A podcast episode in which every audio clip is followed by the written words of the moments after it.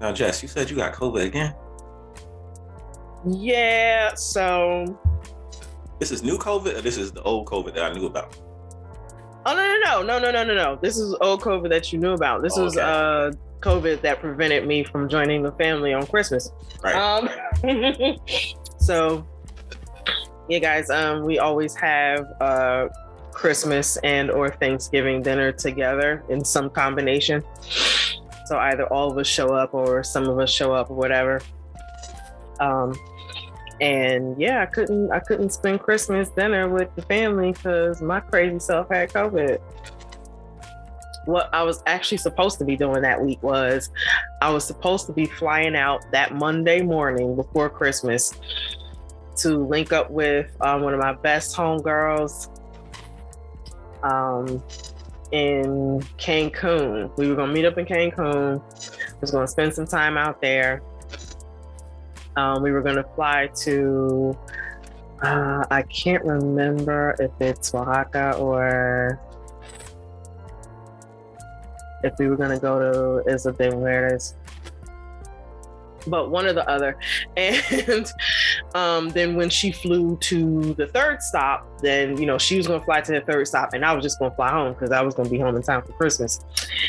Little did I know that I was to be out among um, a bunch of the folks in my fraternal organization. And I was going to be doing that all weekend because it was a big weekend. Like it was a whole bunch of events and stuff. And, you know, folks hadn't seen each other since the top of the pandemic or whatever. And we hadn't been able to socialize. Well, child, I was out there in them streets and got COVID. And so. like I started feeling sick like literally the morning I woke I woke up at like five in the morning just to make sure or maybe like 3:30 or something like that just to make sure I had like all my packing officially done. And I started feeling like crap. And the longer I was up throwing stuff together I felt more and more and more like crap. And so it was getting closer to um, I had already checked in for my flight but it was getting closer and closer to time for me to leave. Um I'm thinking to myself, oh, well, maybe I'll just take a shower and I'll feel better. Nah, son. I erred on the side of caution because what I didn't want to have happen would be for me to, you know, be okay to take the flight and whatever, get to Mexico, because, you know, they're going to test you and stuff on the other side. If they don't test you when you get there, they're going to test you on your flight to get back. Right. And I know that because I've traveled out the country since pandemic. So I didn't want to get there and then, you know, have to take my test to hop the next flight. And then they be like, yeah, sis, you you quarantine, you gonna have to sit ret chin for the next two weeks. Yeah, nah. Um, so I aired on the side of caution, canceled my flight, got the flight credit, so that was fine. Um, and had to quarantine. And I took me a rapid test. The first one was negative waited a couple days. Even being asymptomatic, I went and took another test and boom, positive. Woo! So that was what, that Thursday, right before Christmas? So, yep, broke the news to the family. Yay, won't be coming to dinner. So everything I had planned to cook for y'all, because I was supposed to be cooking portion of the meal, right? Everything I had planned to cook for y'all, I just sat here and cooked myself, and I had my own Christmas dinner. I actually had a blast though, so I enjoyed myself. It's funny. So she just talked about that Thursday. And that Thursday is when I got married. It totally was. It totally was. Yay! Crazy. There's a lot going on during that. Yes, there's a lot going on that Thursday. also that we had decided that um, my wife and I decided we were gonna do. Um, did I don't want to say it was like a quick marriage, but it it was kind of like we decided we were gonna do it in a certain way, and we had a brownstone wedding. Um, and we do plan next year. Well, this year. This year is next year. This year, we plan to have something bigger with the family involved. But um, yeah, that was really fun. Um, and we only invited maybe like our best best friends because we wanted to keep it super small because we were going to do it on somebody's house. and we didn't know the, the occupancy. Um, but you know, I think we had maybe four people with us, and they really helped set everything up. Um, it looked beautiful. Um, there's a few pictures on my Instagram at Shine Travis. Um, but yeah, so that was really interesting. And like Jess said, that same day, her friend actually, that a person that she knows, um, that we all know in common, was telling us about Jess going to get tested, waiting in line. and so like it was just so much going on. Um, I'm glad that Jess is better. I'm glad that the wedding went went off easily with um, with how we put it together and um, and the family was well. Um, so you know, now it's a new year. It's March of 2022. Um, we have not potted since August of 2021. um, oh God! But I can. I didn't realize it was that long. I didn't either until I just looked at the the analytics.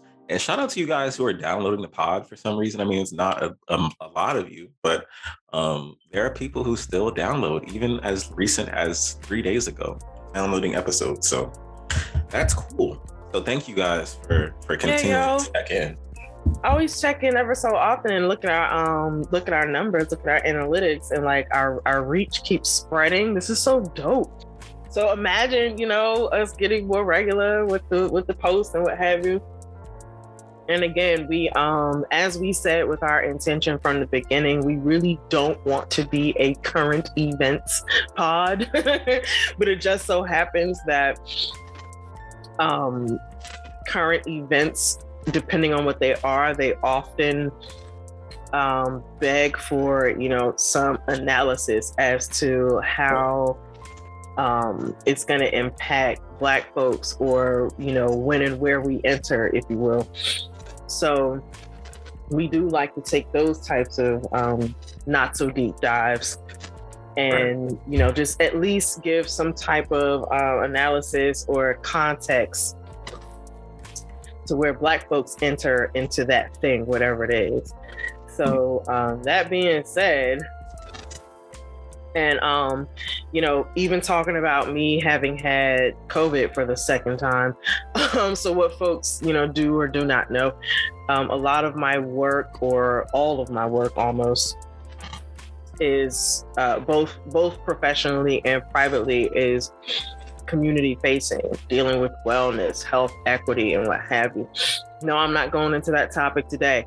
However, it just really um, came to mind because it's something I'm personally experiencing as well, especially now that I've had it twice. and although both cases for me were very mild, I was very lucky and fortunate as opposed to so many other people. Yeah, even uh, when I had COVID, it wasn't. I mean, I didn't have to go to the hospital, but it was severe enough to where I couldn't walk to my kitchen without mm-hmm. breath. Exact um, same. And I was coughing, and luckily, again, we have close friends who um, would send, you know, send us things to help us, and even my neighbors uh, were very helpful with me. Um, but it was extremely tough. Um, and it made me kind of it, it really influenced my perspective on you know health and especially in, in terms of covid and taking covid seriously because it is something that affects us all differently which um, i think we should be mindful of especially when we think of community you know? Yeah not only be mindful of it but um and again we're we're going to cover this in a whole other episode because we de- i definitely want to take a deep dive into um current health concerns in our community because that's that's that's going to be a big one. Um but something that we're seeing the effects of they haven't gotten the data for yet. Um that that's still new if anybody's even um pursuing that.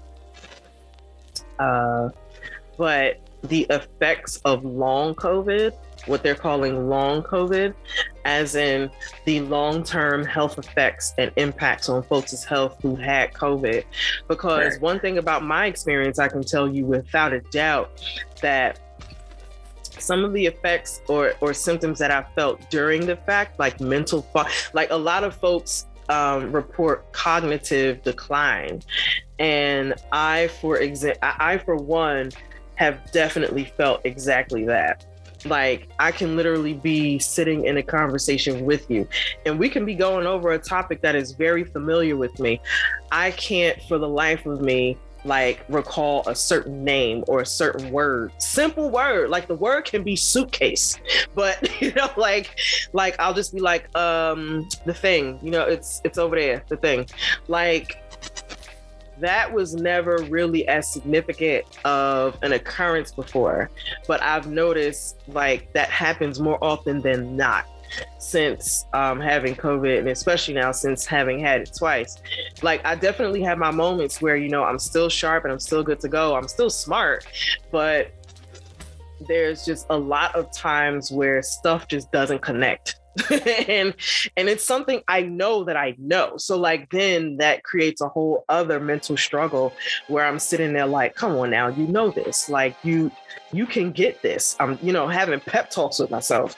But it's it's you you just have moments like that so like the brain fog cognitive impairment um other folks that you know thank thank god that i don't have um most of the physical um, more debilitating effects but what i can say is that i was born with asthma and having had COVID has definitely exacerbated my asthma. My asthma was not this bad as an adult before. I might have had an attack maybe once every five years, if that.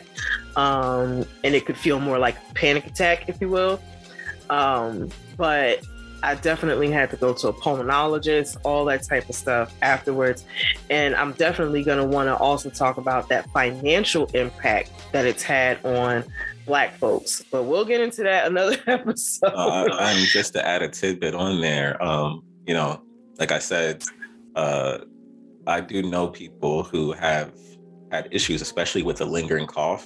I mean, mm-hmm. myself, myself, I feel like my mucus production has like increased dramatically mm-hmm. since I mm-hmm. had COVID. And I mean, I got COVID in April of uh, 2021. Um, but you know, I definitely feel like um, there's definitely a change physically when it comes to like mucus and coughing. There's definitely a change there, and I had to modify certain things, and I need to continue to modify certain things. But I'm a lover of dairy and eggs, so it doesn't help when it comes to the mucus production things. But um, yeah, I think COVID is definitely something that we should monitor. And I mean, the issue for me that I pointed out even to friends um, and also working on COVID management in Africa on the continent is the um, alleviation of mask mandates, um, vaccination mandates to some extent. I can empathize with a little bit more, even though I'm fully vaccinated and boosted. Um, the lifting of, of mask mandates is something where I look at the federal response and the state response, and I just and the city responses, and I'm just puzzled because um, when you have situations like this where you go through waves, especially in the holiday seasons in the summertime, um, and we've seen it now. This is going to be the second year in a row that we've gone through those similar holiday waves because people travel. Um, and then you ramp up mandates and you make masks mandatory until the curve is somewhat flattened, even though that's also suspect because the CDC has changed what they view as um, high alert um, instances of COVID rates. But when you do start to flatten the rates and then you take away those mask, ma- mask mandates, now people are spreading or have the potential to spread it again like they did before. Um, so for me, it's almost like the like taking medicine to feel better, and then once you feel better, you stop taking it and you get sick again, and so then you get sick again. So then you have to take the medicine again. It's just a big cycle um, that is just yeah. really curious to me when I look at the responses from cities and governments on every level, and um, it's kind of like we're inviting the the wave to occur again so that we can restrict it and it's just something that it just doesn't it feels like a big circle like we're not actually trying to stop the wave we're kind of just continuing um, the pattern. The thing about these continued up and down cycles is that folks are tired. folks are tired. They're tired of dealing with this.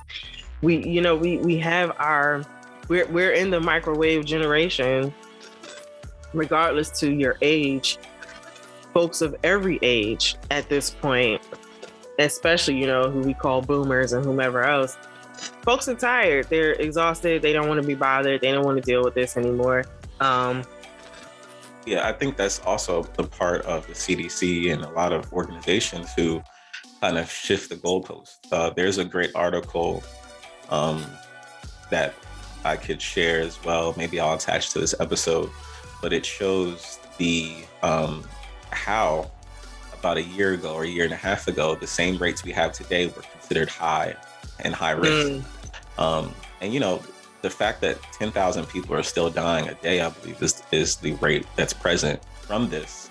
Um, and even when we initiated the initial lockdowns, it was much lower. Um, it's it's kind of like manufactured consent and getting people because they know people are tired. You can change the level of concern um, that you put in the media, and people kind of just go along with it. But um, you don't you can't get those million people back who died of it. I'm sure they were yeah yeah um, they were they might have been tired of it too. Um, you know when we think about lifting mask mandates and you have people who have cancer or people who are immune deficient who still mm-hmm. walk amongst mm-hmm. us. Mm-hmm. Um, you know there has to be a mm-hmm. consideration for those people. And I mean when we when we say we're tired and we think about those individuals um, contracting it because of you know, being tired about wearing a mask, it's it's it's disheartening. Yeah, and folks being, you know, um uber selfish. folks focusing more on ideology and their own individual inconvenience more than the collective good or what they perceive to be the collective good um man because because now we're getting into the topic of infowars which definitely brings us um into what we actually intended to talk about today right and just to even add on on that end we talked about this before but um, when you live in a capitalist society, you're trained to think individually. Um, you're you're trained to think about individual comfort, individual success, individual everything. Um, that's just the mentality because capitalism is about production, which is the ultimate goal. Um, and you know, it's blatant and open that the reason that governments and even organizations that are supposed to protect us um, they loosen those restrictions because the goal is production. They want to continue um, creating wealth for those who are wealthy and for corporations. So, you know, keeping lockdowns and mask mandates is not in the benefit of those ideals. Um, and so, yeah, when I always think about individual mindsets, especially like even when we talk about um, liberals and conservatives coming out and saying people are tired of this. Aren't you inconvenienced? It's from an individual mindset. It's not from community. It's not based in community protection. Um, how to serve and um, protect those who might be less fortunate than you.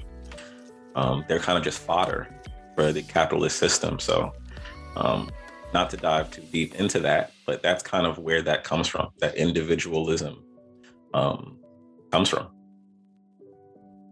Even when it comes to traveling and those things. Um, and I see people traveling, going to third world countries, not wearing masks and being around, you know, lower class citizens um, who are serving them in third world countries um, who are now open to contracting COVID and things of that nature. So it's a huge, a huge thing to consider. Um, thinking about community in a pandemic um, in those terms.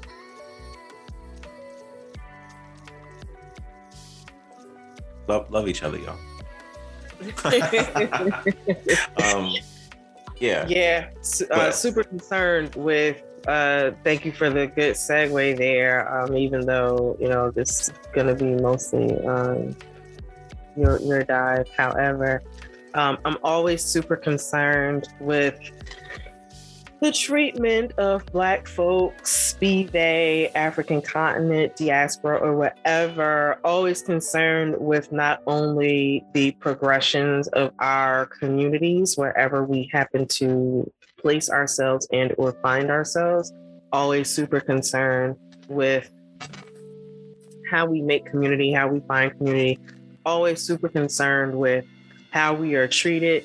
I'm not going to lie to you yes, um, we are all one humanity, and on a certain deep level, you know, I am humanistic and I am super concerned with all of humanity being free from harm. That is one of the laws of Ma'at, right?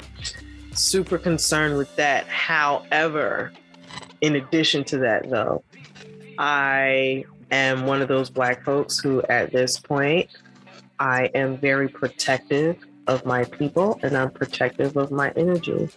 I'm very protective of where I apply allyship, very um, intentional about that, very intentional about where I place my support. Again, of course, I want all living beings and all human beings to be free from harm when it comes to other folks' stories and what's happening with them. I'm concerned. I am as concerned though with how those folks either resonate with Black struggle or with how those folks are treating the Black folks even amidst their own struggle. Because trust and believe, Black folks are on every place of the planet, every country in the planet, every single one of them, every single one of them. Even more so now at this point, because many folks from the African continent have branched out into various countries all across the world, be they Europe or be they Asia at this point, to basically do um, work, a lot of work as day laborers. Okay. These people are migrating into these communities. They're setting up, they're part of the marketplace, they're part of the labor force. Um, some of them are day laborers, like I said, some could be merchants, and so on and so forth. And so I'm very concerned, knowing that, I'm very concerned with how our folks are treated. Um, our young people are students all across the globe in universities, all across the globe. You know, we have been taking advantage of all of these great programs, scholarships, and what have you. And as a byproduct of colonization, of course, wherever white folks have been, black folks are. So, you know, there are black Russians, there are black Ukrainians, there are, you know, folks who've been there for more than one generation or so. Um, there are folks there who are college students and what have you. There are folks there who are journalists, reporters, athletes, even at this point. Um, and and you know a lot of that um, we slash you can get into shine. But um, so with current events with what's going on between and within russia and ukraine as you all know um, recently russia decided that it was going to attack and wage war against ukraine in an effort to reacclimate and re-annex it back into being part of Russia. I don't know if they call themselves being um, USSR again or something, but you know, his intention is to uh, Putin, excuse me, President Vladimir Putin. Um, his intention is to bring Ukraine back to be part of Russia. um, and so, you know, that's caused a whole lot of turmoil and violence in the area there very disparaging for not only the people of Ukraine, but it's very disparaging for the people of Russia as well. The the, the Russian soldiers were just in a confused mess. So many of them dying and not even knowing from the get go that they were actually going to war, just thinking that they were going to, um, having initially been told they were just going to exercises and practice something of that order. Um, and then finding out, oh no, these are live rounds. What? you know, dying by the hundreds, maybe thousands at this point. I, to be frank, I have not kept count personally. Um, and that may sound like you know I'm being a bad.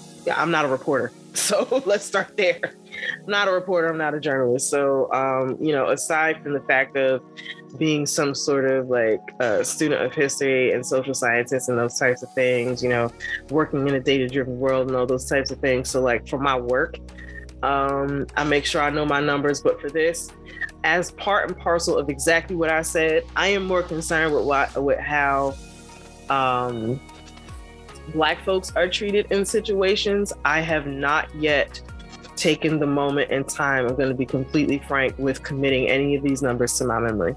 Um, yeah. Um, th- yeah. So, but I know for a fact though that um, folks on both sides, in terms of any types of troops, folks fighting, um, are just we're just initially scrambling. Many folks still scrambling. Um, civilian sites being targeted. Like it's it's really just a horrific story going yeah, on. But yeah, um, I wanted to kind of go more into though is yes, uh, protecting our people, but kind of understanding when we see conflicts like this, um, and understanding imperialism and the powers that be that kind of drive the situations like we see in Russia and Ukraine, or that we see when it comes to US involvement in Syria, or US involvement in Somalia, or US involvement in the Israeli Israeli occupation of Palestine, when we see different things like this, the driving force behind this uh, situation here is NATO. Um, and I'm not going to get into the complete history of the division between Russia and Ukraine. Instead, what I'll do is link a really great podcast video to the description here with the sisters at Black Power Media, um, and also Hood Communists as well. They have a great kind of breakdown. They did a podcast on specifically the Russia, Ukraine, NATO um, situation. So I can link that there. They'll give you a historical uh, breakdown of the actual uh, situation at hand. Um, but I think the thing that I kind of want to impart on the audience is uh, due diligence. Um, and as you stated, just first-hand concern of how our people are treated. When I say our people, um, you have the same you had a similar background, but um, you know, I come from the stance of a Pan Africanist, so I see all African people as an extension of myself. Um, so you know, that was my first concern, like you said. Um, but I think even more so, we have to understand is when the U.S. is involved in a situation like this, we're constantly fed um, propaganda um, and information in the InfoWars part that you mentioned, um, that would lend you to believe America is a third party and we only want peace, um, or NATO somehow wants peace. Um, but just to give a little bit of context on this situation, um, one of the bigger reasons for this conflict is the spread of NATO. Um, and that there was a treaty that NATO would not expand to the borders of Russia. But um, NATO has NATO, and when I say NATO, I mean the U.S. Um, has continued to fund opposition because of their relationship with Putin and Russia, um, and even in Ukraine. Um, you know, on this war that occurs right now, U.S. continues to fund um, not only the Ukrainian government but also extremists um, on the Ukrainian side to help quote unquote defeat Russia and Putin. Um, a similar situation happened in 2014 where the US, uh, not 2014, I'm sorry, 20 years ago, um, more than 20 years ago, when there was an initial conflict in Russia um, where Russia invaded Afghanistan. And the US also funded extremist organization now that we know of now as Al Qaeda and Osama bin Laden to to uh, help defend Afghanistan, quote unquote, from Russia. Um, and now we're seeing a similar situation in Ukraine where the US is funding the Ukrainian government. But in the Ukrainian government, there are extremists, there are open neo Nazis, Ukrainian soldiers wearing black sun patches, Ukrainian soldiers wearing Rhodesian patches, um, and who are openly neo Nazis. Um, the PBS actually just did a, a feature on a Ukrainian, uh, I believe, is Ukrainian general. Um, and in the background, in his office, there is a picture of Nazi collaborator uh, Stepan Bandera on the wall that they blurred out. but the piece is to kind of hero-size him as you know being a rebel against Russia. Um, so we're seeing this happen. Also, uh, this week, the U.S. sent weapons and they put to Azov. If you guys don't know who Azov is, Azov Battalion is a neo-Nazi battalion in Ukraine. Um, so they're openly supporting these guys. Um, and you can say to what extent you can, you know, I I'm not on the side of Russia or Ukraine.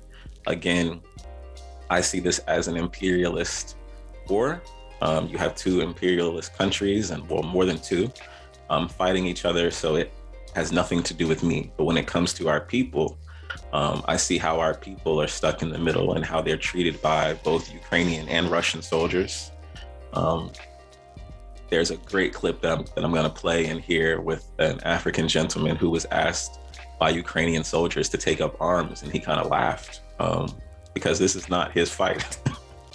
this is, and also our people will be the first let out to slaughter, which happens here and abroad. Um, black people are used as kind of fodder in these military um, situations. Um, but more so, I wanted to kind of speak to also the fact that you have this information going out about the US being a peacekeeper, but I believe it was the same Tuesday that the US began to intervene that the US also bombed Somalia. Um, you have Israeli soldiers who are coming to uh, Ukraine slash Russia to be on the side of NATO and the US. And the Israeli army and Israeli police force continue to um, subjugate and terrorize the, the Palestinians. Um, see videos every single day of them doing of Israeli police doing this to Palestinians. So there's a, a large hypocrisy that comes with the narrative from the U.S. that the, that the U.S. is peacemakers, um, whilst they still subjugate people in Africa, um, in the Middle East, in Europe, um, at large rates. So yeah, when I when I see these kind of situations occur, I'm just always very cautious of, like you said, who I give my loyalty to. Is there a hypocrisy here? Is there something going on beneath this? Have there been previous conflicts that would lead to this situation?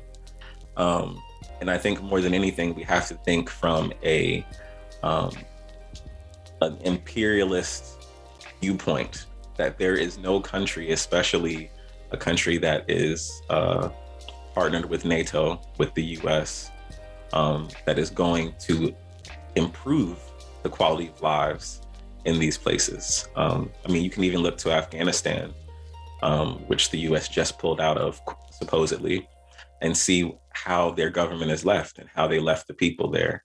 Um, it's just a sad situation. And so, you know, the first thing I think of how our people are affected um, when it comes to these kinds of wars between imperialist nations, um, between European nations, um, because usually we are treated horribly by both sides. so I just, yep. it just always bugs me when I see black folks with like Ukrainian flags because yeah. yeah. I know why it's there. I know it's there because that they they're cool with whatever narrative they were given. Um, and it's usually from a US or State Department narrative that you have to dig into. You have to look and look further and look deeper into to kind of understand. And I mean, even this week, I want to kind of wrap it up, but this week, um, there was actually a press release because the White House started doing, um, they sent out press releases to TikTok influencers to, let, to give them information on why this conflict started. And I mean, it's all information wars because obviously what we'll see is we'll see a bunch of influencers doing raps and skits and memes to kind of explain a conflict they know nothing about. But because they were sent an email from the White House, they're just going to parrot that to their followers. Mm-hmm. Um, and so, yeah, Which, I just, you, just you already know. Right. Yeah, you already know that like uh black folks, we don't skip a beat. So the minute we see something happening, here we come with the memes and videos and stuff like that, regardless. Right. Um, right. And I've had a good chuckle at many of those, but I I, I want to be super clear. In addition to in addition to and part and parcel of what you already been sharing is that again as pan african it's like we we got to be real careful with where we put our allegiance because like you said usually both sides no matter what's going on treats us like crap. And more to the point there um, we've been seeing videos almost since the first bombers dropped about the difficulties that black folks be they immigrants be they students even college students or whatever the case may be folks having difficulty of course you know when when when you have a place that's attacked naturally the instinct of many people is going to be to flee to run to leave you know go to the next neighboring country or find some type, find some type of exit if they can.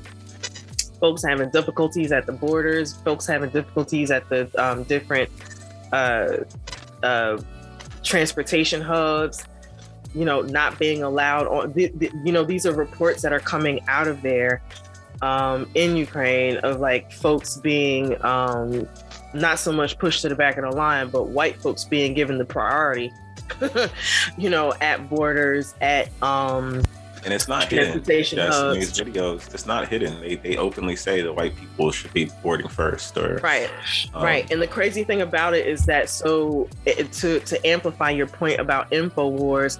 Now I'm gonna kind of at the at the at, at- against my better judgment, I'm gonna side with my Hotep brothers and sisters here. about you know like i don't i don't really believe in all that like false flag type stuff i don't believe in that stuff um it's it's a bunch of mess. But regardless um they may typically have their facts wrong but what they don't get wrong is that there is a concerted effort by powerful people um, with uh, money and power politically to gain in all industries who purposefully gather and create content. I mean, it's you know, it's propaganda like it's always been. Propaganda like it's always been. Like folks did propaganda for the Revolutionary War of the um, American Revolution. I mean, um, you know, like Paul Revere, he was uh, dis- um, creating and distributing little um, propagandist cartoons. Like that's you know one of the main things that he did. Aside from that, you know, running around, the British are coming, whatever. But it's So- also. Oh, go ahead. Go ahead. That's it's fine. Um, yeah, I'll, I'll wrap it up. So, um, but yeah, like the the info wars have been here. It's been here. So there um has always been a concerted effort on the parts of our society that want and actually have and want to maintain the most power to create as much propaganda um we can like edit that part um to create as much propaganda as possible and to sway the public or at least those parts of the public that would more strongly sway to their side to their side to control the court of public opinion.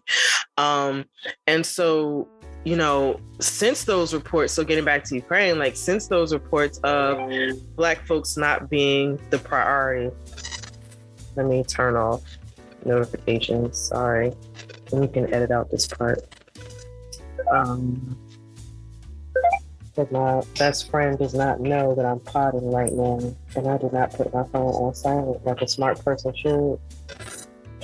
Okay, back to it. Um, so when it gets back to you, when we come back to Ukraine with regards to Infowars, right? Um, we've already seen, even since those initial reports of Black folks not being given priority or being pushed um, to be deprioritized and white folks to the front, we've already seen reports now that like some of those early videos that were coming out where we saw a bunch of black folks stranded and what have you that wasn't some of that wasn't even necessarily on the ukrainian side. Some folks have said some of that was on the polish side of the border you know or like it's funky stuff like that possibly happening on either side. And it's not that i know because clearly i'm not there but given our experience and given how we know, you know, Black folks at any given point, especially immigrant folks, are liable to be treated, I'm not shocked if that's in any way the case.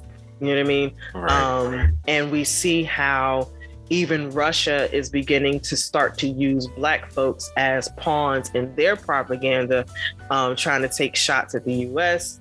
For example, um, with now, you know, our WNBA star, Brittney Griner, still being detained, having been um, arrested and detained over there in Russia, even on that side. Um, now, and, you know, I'm not going to get down into the weeds as to what's going on there, just briefly.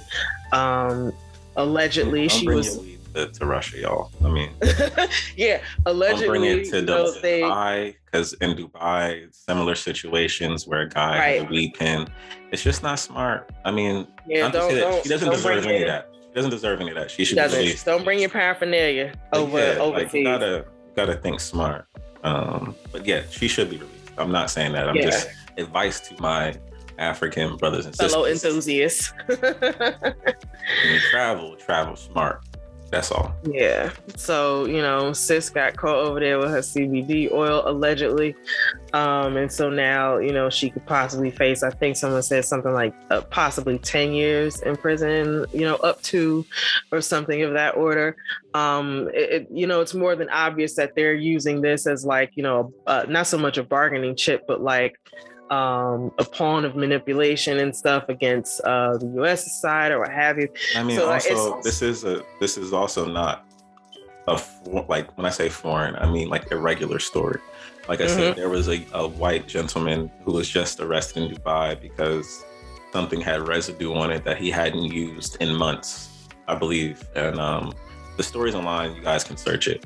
But you know, they were or he is in jail for years. I mean, different places have different rules. So that's just my thing is if you're traveling to a country that you know might have an edge of fascism to it, um, please travel smart um, because these things occur and you could be a bargaining chip. You could just be an example that's being set um, and you just don't. And we we know she's definitely being used as an example of right. Russia, given what's going on. Like we did but, not need to make no whole big spectacle out this girl, right, and I, not yeah. to mention that the only people who even care about her story right now at this point, except for like uh, folks who love celebrity gossip, is black folks. Like the the U.S. Um, side, like media and what have you, they have not made as big of a stink about her detainment as they should be. Um, it's mostly us who give a crap. Trump, uh, Trump got all them people out when he was uh, president, right?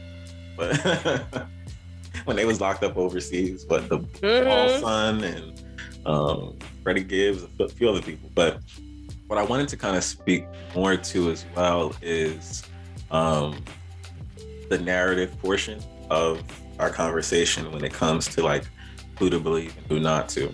Um, again, I don't really propaganda from either side i'm not really too much invested in. I just want to learn what the history and what the actual facts concerning these situations are and how it relates to us.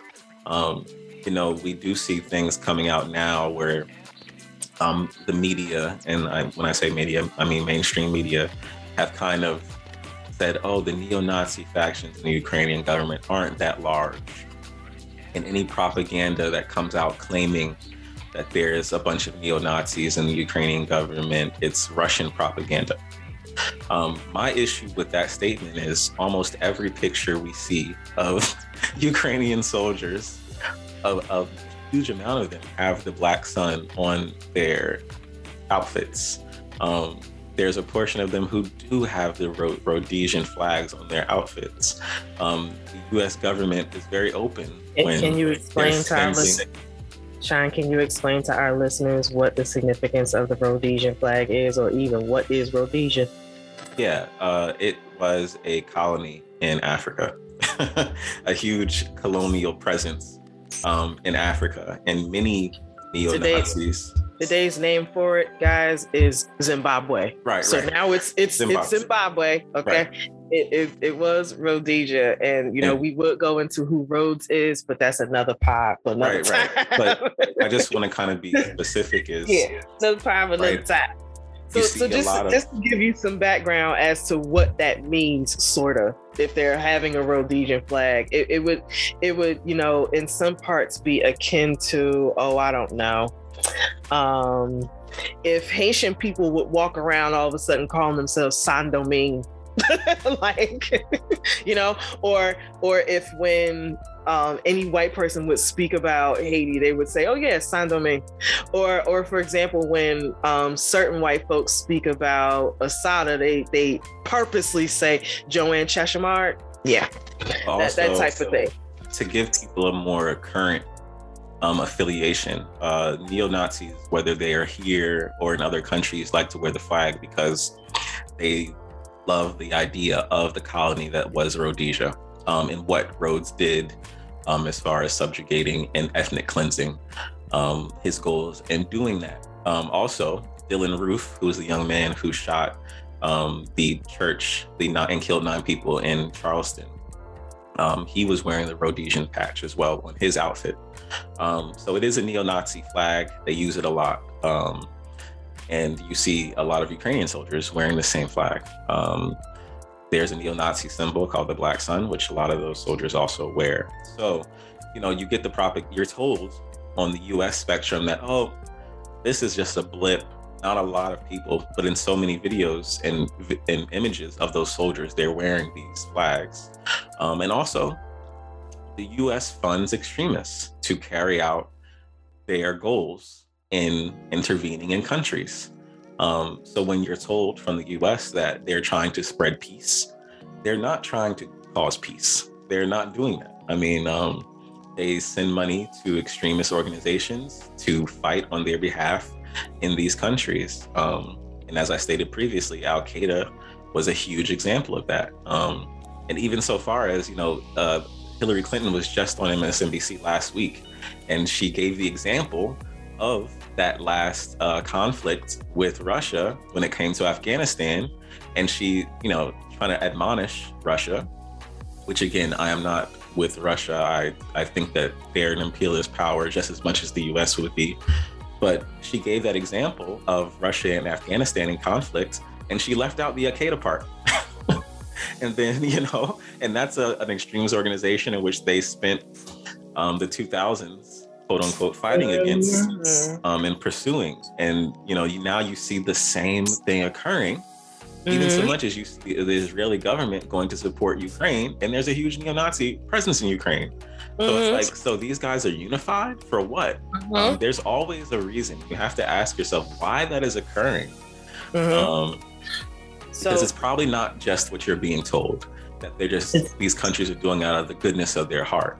Um, it's definitely not. It's definitely um, for the purpose of consolidating and seizing and maintaining power. And the more that they can stoke the fires of radicalizing people and keeping extremism going within the general public. And I mean, it on the surface, it sounds like something that is completely antithetical to having a stabilized society and and and your your nation whatever it is just yeah. running and running okay and that people are okay and your industries are okay so that your country functions properly. Um, never mind the fact that a lot of times a lot of these countries ours included is really not functioning that well. The, the models on which we run are not sustainable. But this ties back into not only the info wars but the need for the info wars so and, and being particular because when you're watching a pbs interview of a soldier and there's a portrait blurred out and they're talking about how great this soldier is fighting on behalf of ukraine and the us to defeat the evil russia which russia just might as might be evil. Of course i'm not talking about the people we're talking about the leadership. But you know when pbs public broadcast services is blurring out a photo of a neo-Nazi collaborator in the background because that doesn't fit the narrative that they're trying to paint um, about how great this uh, soldier is. It's just something that's like, wait a minute. Mm-hmm. Am I mm-hmm. being fed a narrative here? Am I being told something that might not necessarily be 100% the truth? Right. Um, are they trying so, to get my consent here? to Right. agree with these people. Um, So, you have to ask while we're-. So while we're on that topic, again, getting even deeper into the whole Infowars aspect, talk about. I like the fact that you brought up the word um, consent. So, um, and I think that's the pla- the next place we wanted to go is about manufacturing dissent and manufacturing consent. So, you know, this is the big age of data, right? Um, so, and, and, you know, this is not an ad um, unless they would ever actually pay us. I don't care if it's one cent, but, um, you know, um, big up to a couple of sources, of course, um, like um, a documentary, The Great Hack on Netflix.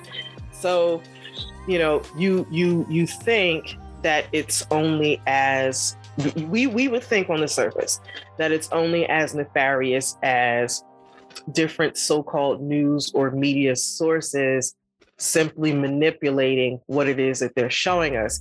And it's not just, it's not that level anymore. It's so much deeper now. And the things that we utilize on a daily basis and we give permission to have our personal information and we interact with on not only a daily but an hourly sometimes minute by the minute basis Facebook. Like you, you would not believe it, guys. If you haven't seen the documentary, watch it. But, um, and of course, you draw your own conclusions. However, the amounts, and I, I, this is a story that folks have been, you know, teasing and have been saying, and saying with, you know, not so much teeth over the maybe about past ten years, or even five years folks have been talking about, you know, oh, we should really be careful about. I, I, think the other documentary was like the social network or something like that, and there there have been a couple others, and you know, you can um, read all sorts of articles about it uh, yourself as well. But in the late 2010s, around about like 2000, what 17 or so, um, the New York Times broke this big story about a data group. Well, that's that's keeping it light. Um, they they they were so much more than a data group, but Cambridge Analytica and their relationship with Facebook, and exactly what many media sources, government sources, and so many other folks have been talking about Facebook's collection of data on all of us and where the hell is this data going and what the hell is it being used for you know um, football fields full of servers worth of data on all of us every single Right, one of us Facebook just sent me an update that we haven't updated the Blackocracy Facebook page in a while. right That, that that'll fit right Yeah. into that. They literally Yeah. pinged that to me. yeah they yeah they just ping that to you while we're talking about them right sure so so so new york times initially broke this story. Um and you know you, you can do your googles go uh, look up you know the finer points of everything that happened there and what the scandal was and the fallout. Um but throughout like 2018 2019 20 or what have you and on up until you know now this documentary and it's going to continue for some time because you know, and of course, uh, Mark Zuckerberg has gone up in front of Congress and whatever, and has lied through his teeth about how um, he didn't know that they still had the data, that they had promised to delete it. And on one hand, they had promised to delete it, and then they did not and kept using it. But nevertheless, um, and Facebook was not the only source providing them with data, but I'm telling y'all, like all these little ways that we've been using Facebook over the years, whether it was for FarmVille, whether it was for, you know, the little games everyone was playing years ago, and even these games now where it's a little, those little quiz survey things every time, those, those games like, oh, you know, which Full House um, character would you have been? Or, you know, what'll be in Shine's future, such and such all those little games, y'all, they have been collecting multiple data points on every single one of us users, given all of those things that we played, clicked, no matter what it was. They they mined all that data. They've combined it all into analysis, and they've been providing it to sources like Cambridge Analytica and, and including them. I mean, um, I'm sorry, Cambridge Analytica is now defunct, but nevertheless They provided to them, and they in turn took that information, analyzed it, and they figured out when and how and where they could pinpoint certain um, beliefs, amplify certain beliefs, create um, targeted ads, create targeted propaganda, and not only radicalize folks within our country radicalize folks um, who are more like say for example folks who are more right leaning and more likely to vote or whether or not they're more likely to vote but they would target those specific people for specific types of ads this is not something you opted into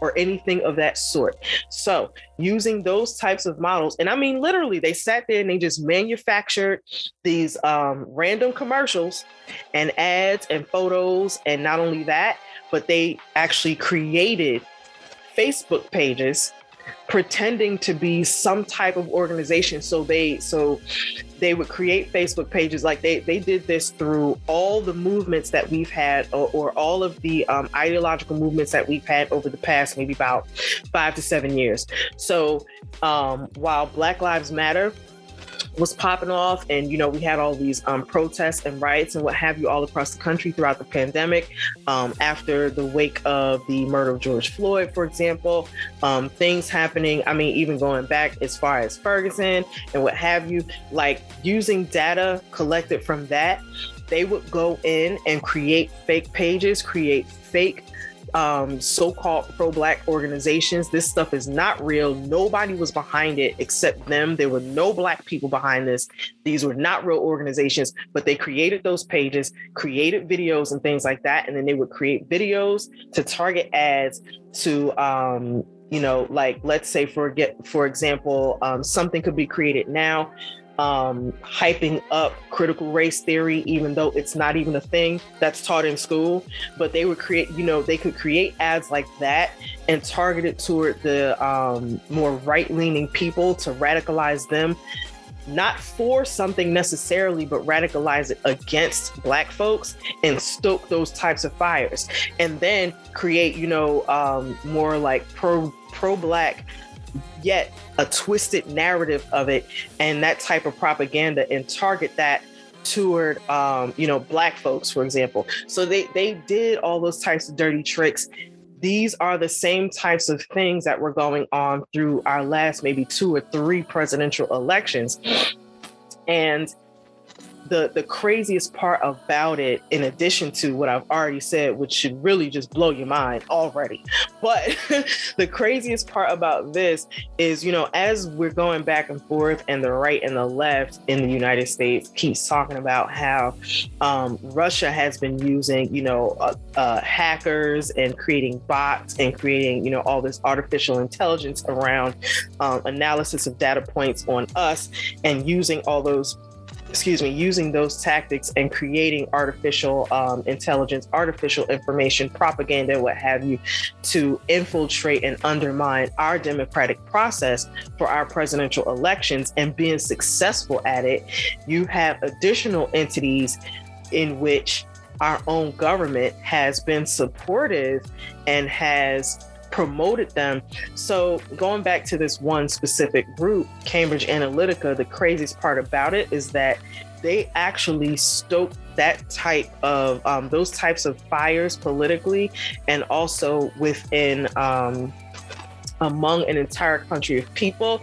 Their first test ground to see how this type of tactic in order to win a democratic election for a country was actually in Guyana. Um, I don't remember. I don't rem- uh, remember the year at this point, but um, and we can also link a video short to it within um, the description for this pod as well. But they test. They use Guyana as their test kitchen, guys, and it was a presidential election coming up. They did that. They used the data. They created these um, fake groups.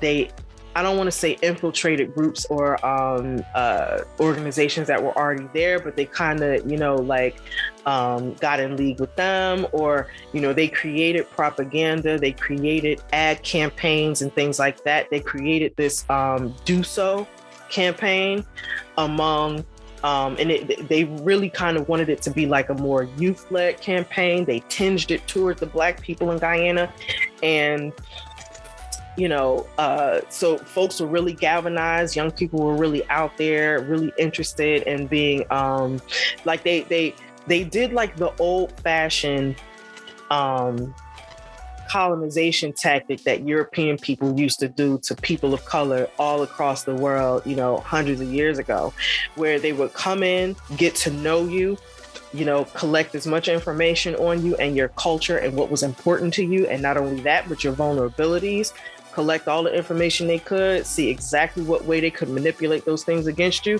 to make themselves seem more powerful over um, the things that you were used to and you held near and dear and use that to take over. And so they did exactly that. They, you know, utilized the, you know, we always say Africans have a right to resist, right? So they use our our, our penchant for um, resistance, and they targeted that, and they talked about how you know folks, uh, young folks and Black folks had the right to resist um, being manipulated and being controlled by the powers that be and stuff like that. They used this Do So campaign talking about resistance, resistance, resistance. And then when it came down to the election, the black folks sat home and didn't vote. And then the folks of Indian descent, they went out and voted.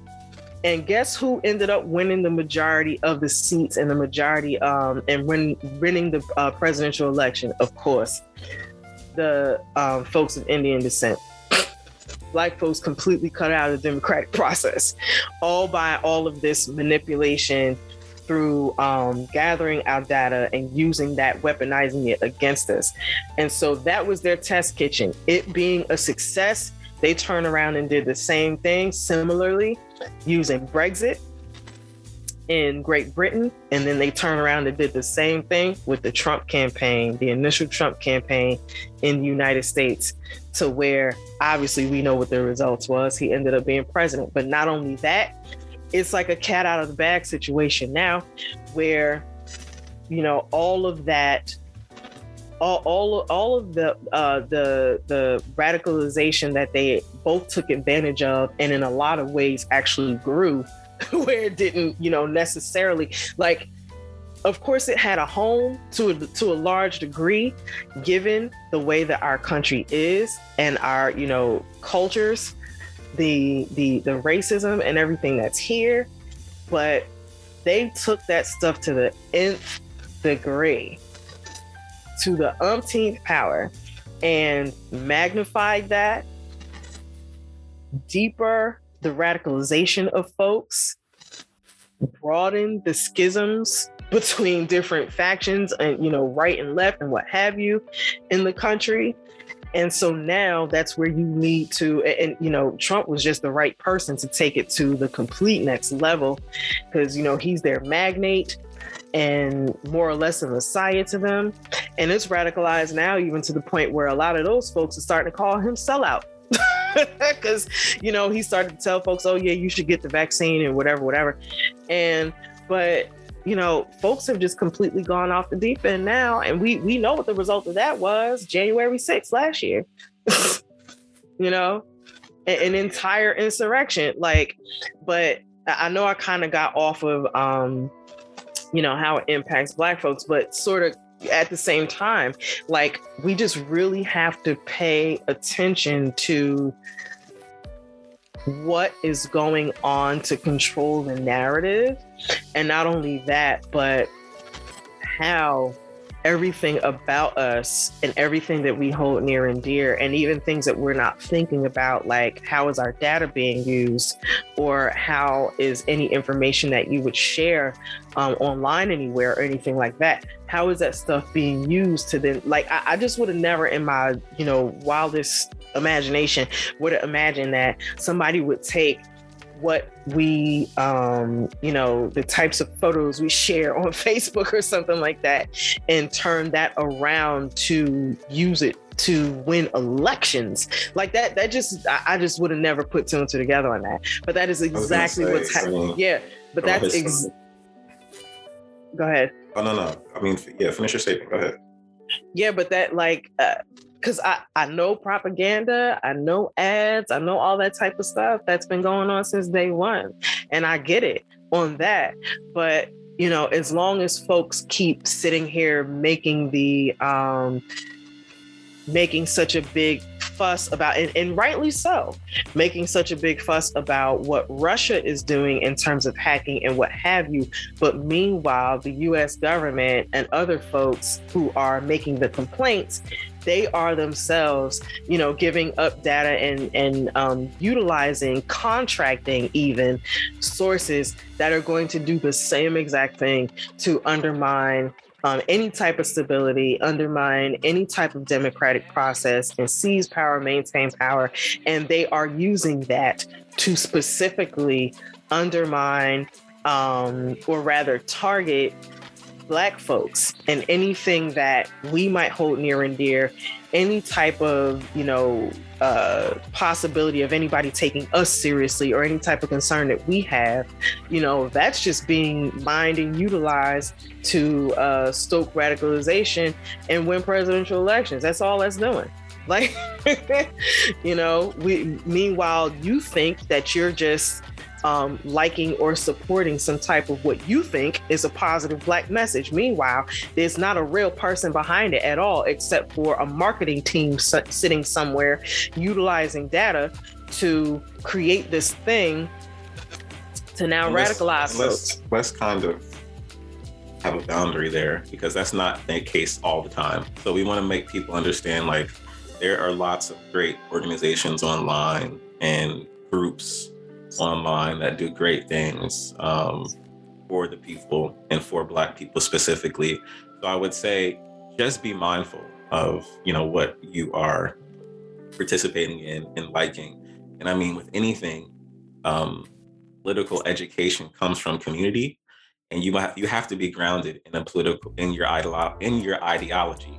You have to be grounded and conscious. I know that we use that word um, to mean so many different things but you have to have a basis in your ideals and what you support.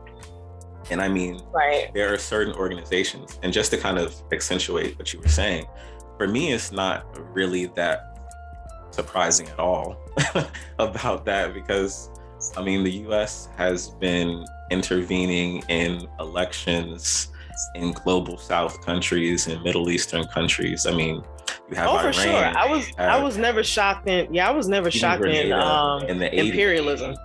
Right. It's just so, I was never shocked yeah, the about involvement that. the involvement of the U.S. to propagandize and manipulate people has been occurring forever, and especially here domestically. Um, but I would say and ask people, just like we said in the beginning, when it comes to global affairs, is to do your due diligence. Um, right and make sure that you're supporting causes that are grounded in um, reality and in action and in thought.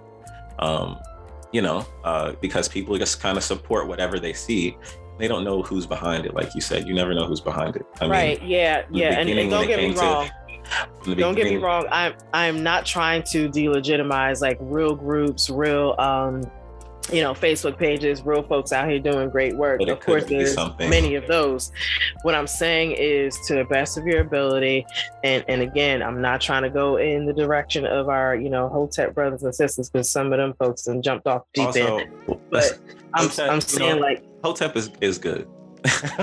Hotep is good. We, well, well the a, word. I know, I know, that we put a connotation. The, the actual word, the actual word yeah. Hotep, of course, means something good. We, but I, am speaking colloquially. I, I think about, we're talking about reactionaries. We don't yeah, want to kind of. I'm, I'm talking colloquially about reactionary folks. Right. Um, certain reactionary folks who Oh Lord, I don't want to go into that topic today. Um, yeah, yeah, but we, we've already spent a whole that. lot of time talking. So in another time, I'll break down what I mean by that. And and so instead of me saying Hotep, then I'll say Fotep. I'll say that like folks who've gone off the deep end um, of what what is reality and what is not. And to a certain degree, I can completely understand that as I just explained many things, and as you've explained many things in this pie and in previous pods, that um, there's a constant like there's there's a lot of nuance to consider and not only that but there are a lot of um, you know parts of our power structures that are around us who constantly manipulate information. So it's very easy and and i mean over time of course. So it's very easy to see how some folks can um, you know if especially if you are not um, you, you you know you you are not properly rooted in any sort of um, like school of thought and not only school of thought but like perspective where you can learn and grow and you know like be rooted in your blackness. A lot of folks just plain old didn't grow up with any type of positive sense of blackness for example or a lot of folks didn't necessarily grow up with any real type of consciousness. So then by the time they come around as an adult to it you know it, it's kind of like a free-for-all of information. And at that point and they didn't have the proper basis um, or rooting. So like any and and at the same time they get confronted with the fact that the narratives that they were given from um, you know from dominant society, the narratives they were given from day one are a lot of them are false. So so a lot of the you know folks um, they don't make it out sanely. They don't make it out alive. I mean, um, listen, and, we both have been there too because like there was like sometimes I'll see statuses that I put up that I would not agree with at all now. I think it's funny, uh, a lot of times you're told when you're younger, you'll be more radicalized. Um, and I feel like as I've gotten older, I've become radicalized. Like there was a there was a stage in my life where I was like staunch black liberal. Like I was down with Democrats. I was I was taking in the Obama essence. Like I was just like so with it. Um, but as I've gotten older, my radicalization has become because of not only what I do for a living, but also from like, I don't read a crazy amount of books, um, but I try to read as much as possible um, things that help me to grow and to be grounded. So, like, there is, you know, all kinds of different uh, texts and books on Pan Africanism, on scientific socialism, on uh, previous struggles um, in Africa and the global South, things I need to understand and know about, I try to be rooted in those things if I'm going to do political education or political searches because um, it's so easy, like you said, to fall for whatever you're being spoon fed because of your social uh, footprint or um, because of the things that, you know, if you're looking up certain stuff, you might be fed um, 8 million links with the same premise, but they'll have, they'll be from different organizations who have different purposes. And sometimes something may appeal to you. Like, let's say you brought up Brexit, the Blexit thing from like Candace Owens and um, Kanye when he was on his like Republican kick so long ago. Child, I said I said they, Brexit. I didn't say Blexit, but we could talk about them too. No, no, I'm just, I'm just saying how you're fed these things that sound mm-hmm. good. They sound like, and I mean, I'll even loop BLM in there because they named themselves mm-hmm. after the whole movement. Um, uh-huh. So you have you have I just named I just named two movements that are completely different because they're on different spectrums. But I'm talking about what they're rooted in and like you have one of them, BLM, who the Democratic Party, they fell into that loop with them. And then we think about what the Democratic Party does to us. The Democratic Party is all about giving us representation, but not action. And I mean, that organization kind of is the reflection of that, where you have the Blexit thing that is all about, you know, being different, speaking your mind. But they're all about appealing to the conservative aspect of our nation that's all about subjugating Black folks. Like you have to like understand what you're being given and kind of be able to analyze it. Because if you don't, you're easily susceptible to fall into like some kind of loop of an organization that's not based on any actual help to your people or your community. Right. Many um, fringe ideologies that have been created either recently or even within the past maybe 100, 150 years among our folks.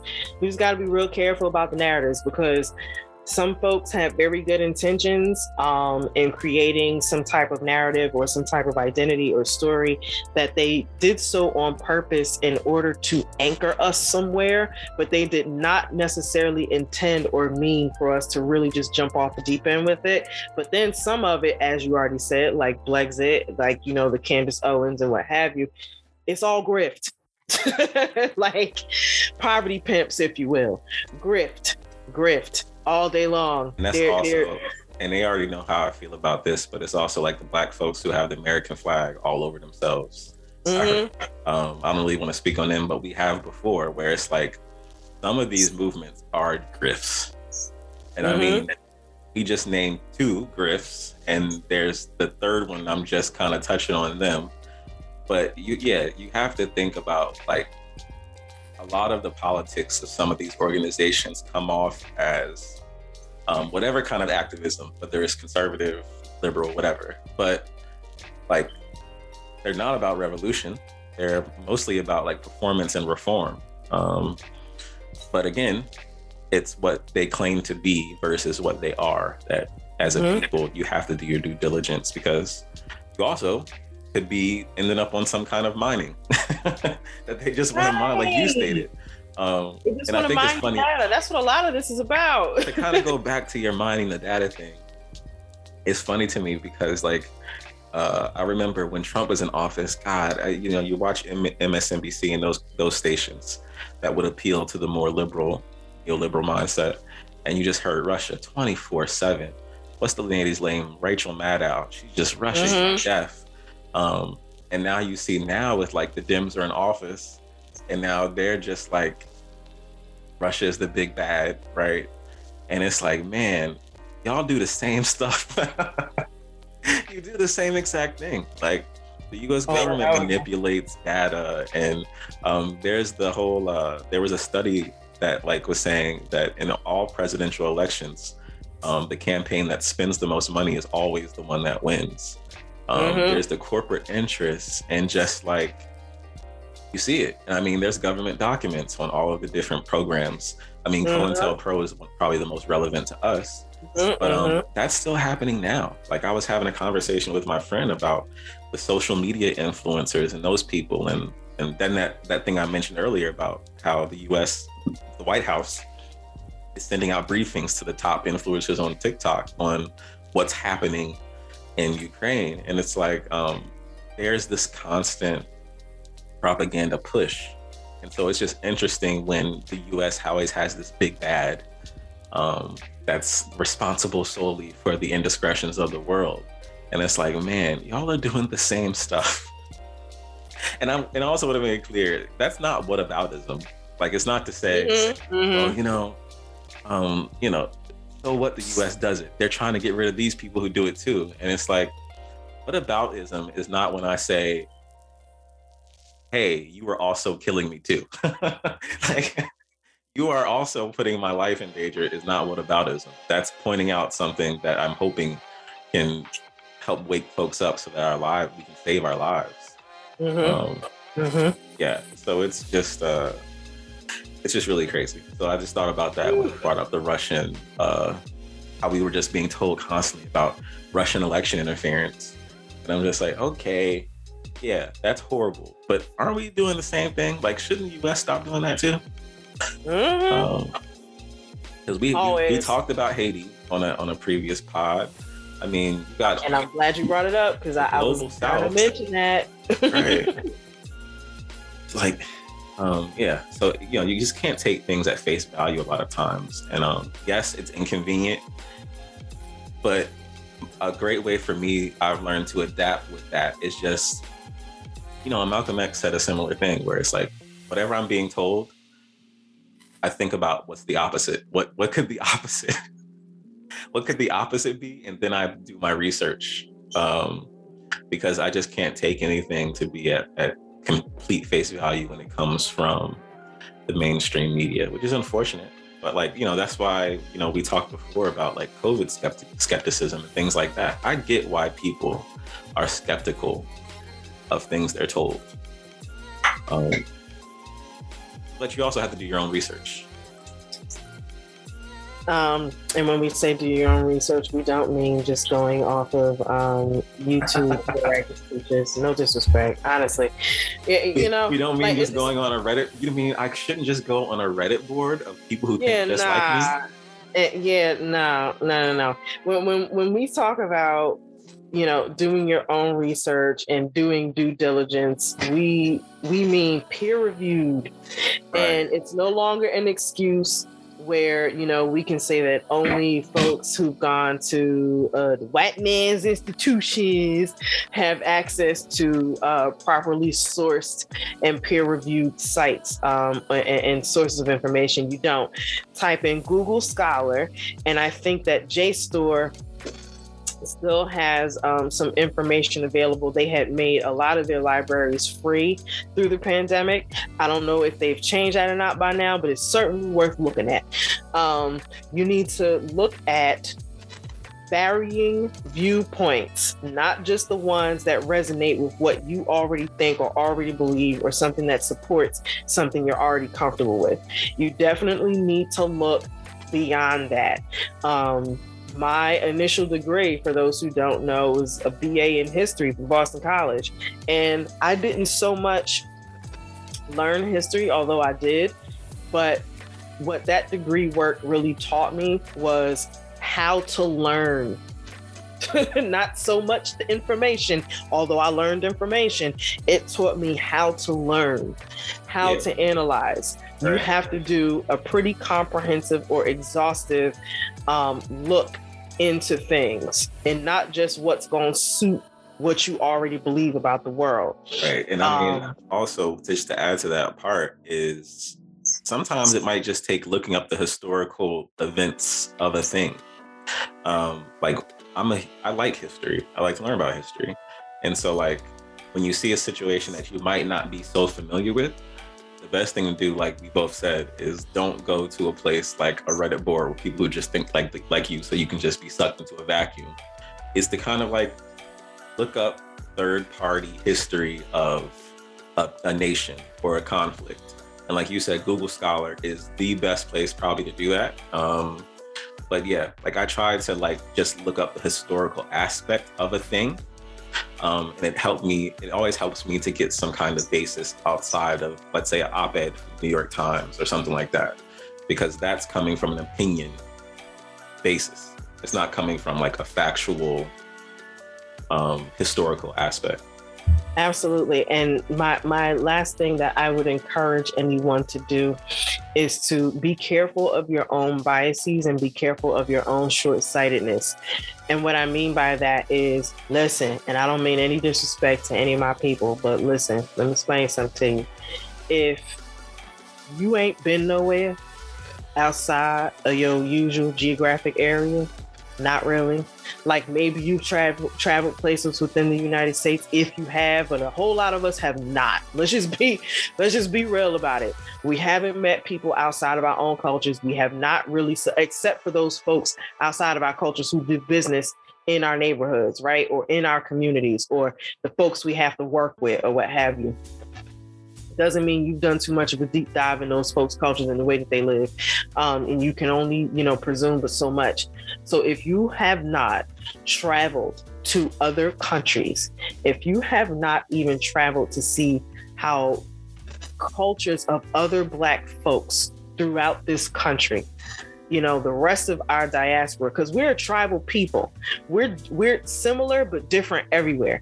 So if you have not done so much as that if you haven't so much as gone to a museum as much of a despicable place as on the you know on a deep dive it may be because obviously they by and large if it's historical artifacts nine times out of ten it's the result of colonization. So you know i'm not big enough that part of it but the fact of the matter is it has information there and you can be exposed to other cultures and other you know p- pieces of information about other cultures. If you haven't gone to other countries outside the united states and i'm not just talking about a cruise with the family to the bahamas be careful about the opinions and things like that that or biases that you carry into um, any type of topic, conversation, and how you'll let you know your ignorance be warped or what have you by different um, types of warped narratives or what have you. Like, just be careful about that type of stuff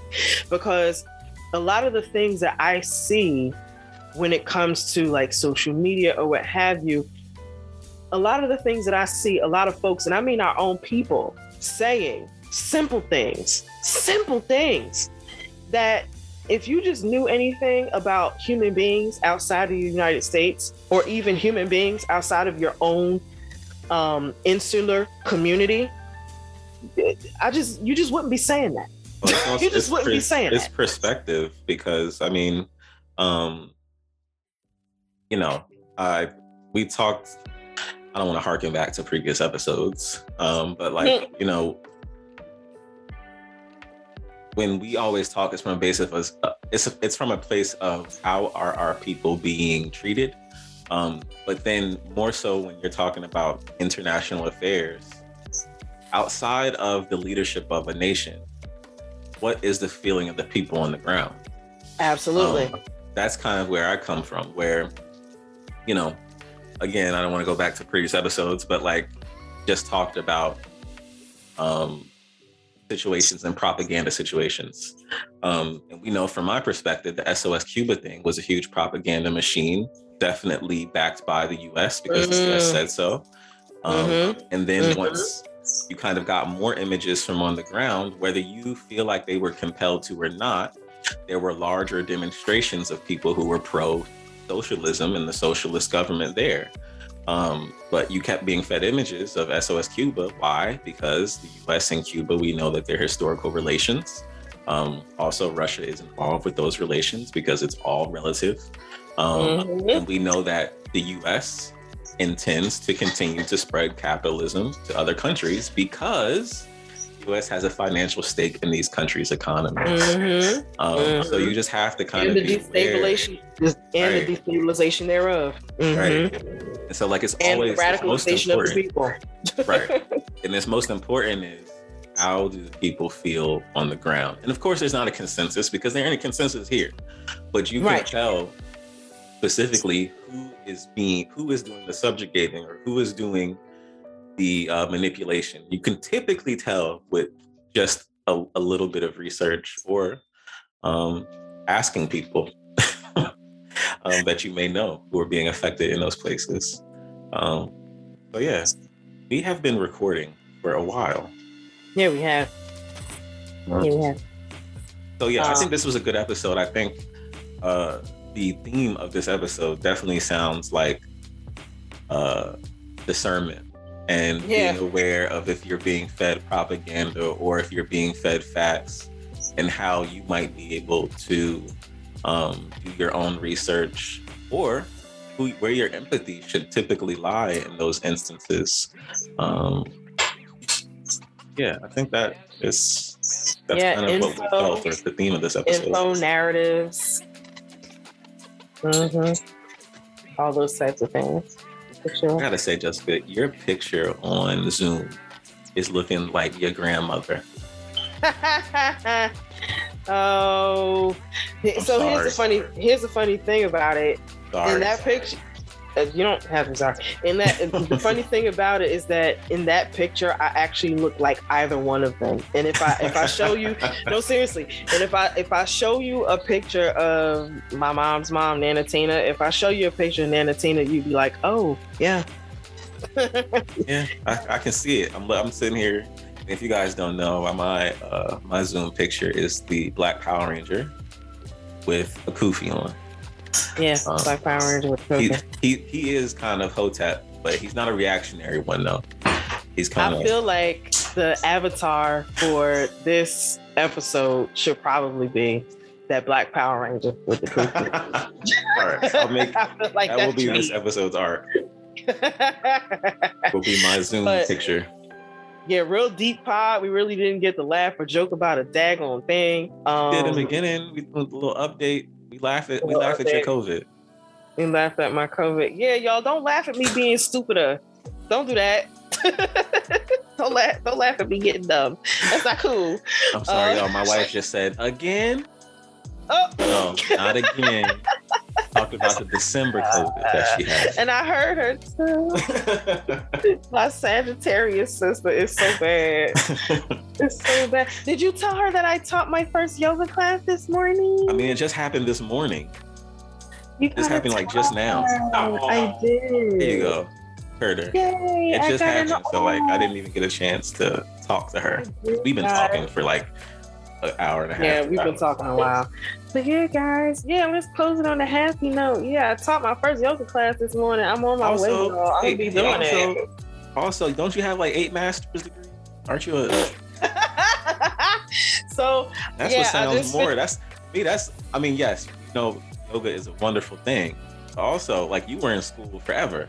So yeah, I was. Um, so I just finished um, my master's in social work degree.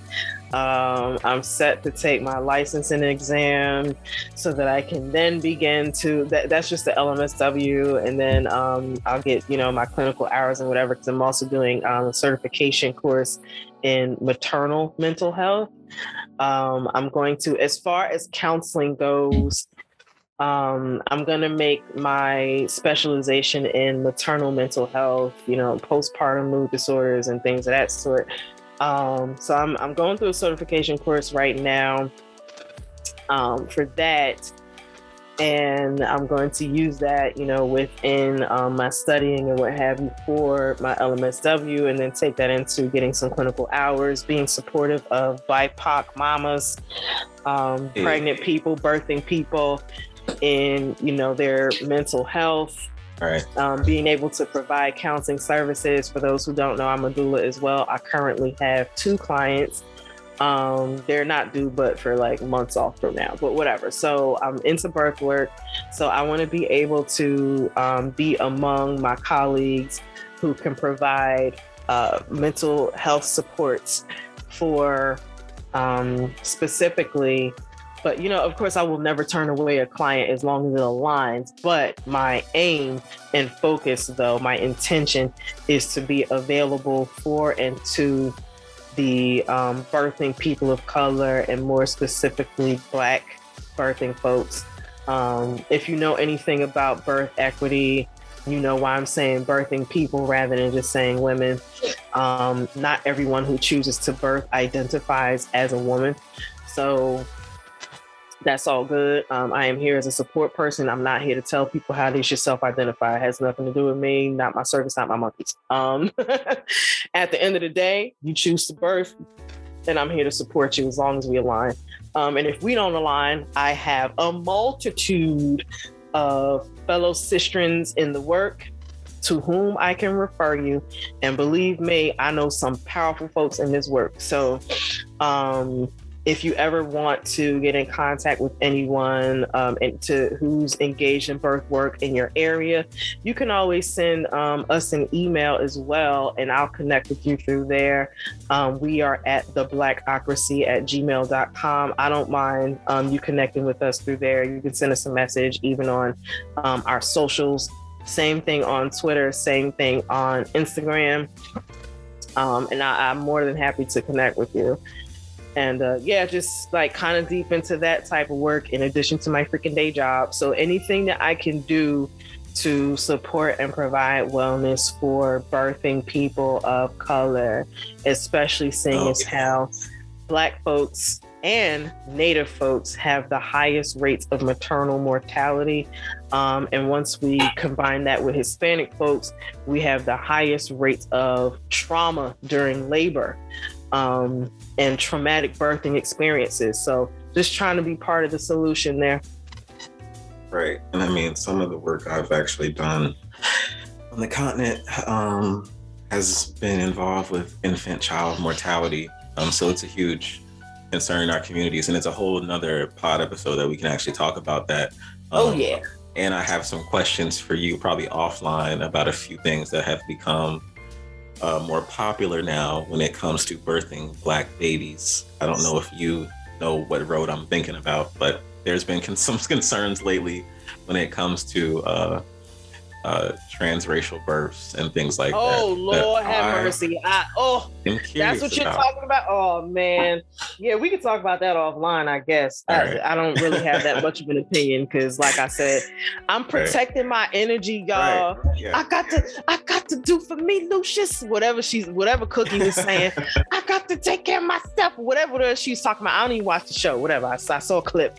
Right. So let's But- let's not let's uh, not dive into that right now. We can oh, talk Oh no, about that no later. dive whatsoever. But, But what I being- do, what your I do, position is being all of that you do when it comes to child and health and wellness. I'm very curious. Yeah, and but I the la- the last thing I definitely want to echo to the people is y'all because this is helping me out so much. I used to be one of those folks that you know the minute somebody had something stupid to say online, you know, I'm I'm riding in with the crusade to let them know how stupid they are. Child, when I put down those tools of war, I can't tell you how much better my life has gone. how much more I'm able to focus on so many other things. Like I said, I have clients now. I'm t- doing the classes, you know what I mean? I'm making my little tinctures and teas for people, um, helping folks out with whatever, or, you know, trying to like de stress people and everything. I'm able to do so many more things when I just Yeah. stop giving a crap about whether or not somebody says something stupid online and to let them know how stupid it is. Right. So, like a lot of things, I just do not give my energy anymore. Like, literally, so you can't smart. care about everything. it's you smart. can't. And I think um, even more so when you think from a productive mindset of not only how our entire episode has been about like how are our people affected, but how can I improve lives of our people? Um, if that's like where you start. Um, and typically, Mhm. typically when you have that ideal, your next thought is action. Um, because thought Mhm. without action, right, is purpose is purposeless. So you want to be able like Mhm. so when you think of things, um, you can think of how this organization or how these people are actionably improving the lives of our people, and also Mhm. how can I? And then, like you said, filter out the noise because like Filter out the noise, man. this this conflict in Europe don't have nothing to do with me and my people, and where my people it. come into it is how are they being treated, and how can you know how can I be of some kind of assistance or support in any kind of way, um, because support Mhm. doesn't just come in one way, which we had another whole pod about. Um, Mhm. yeah, like more productive thought, I guess, is the is the ideal instead of getting caught up in controversies and in these ignorant actions and crazy stories that they they they try to trigger you, you know, and upset you. But like, how can I repurpose that feeling into something productive and positive? All right, so we'll talk to you guys in a week or two. Um, follow us online. You can follow me at Shine Travis on Instagram, at Shine X Travis on Twitter, um, and the Blackocracy everywhere else. Yep, the Blackocracy everywhere. You can also follow me on um, Instagram and Twitter. I'm actually Earthen Star, so like the planet Earth, Earthen Star, E A R T H E N S T A R. Um, yeah, that's pretty much it. Talk we appreciate y'all. Appreciate y'all. Peace and haggling.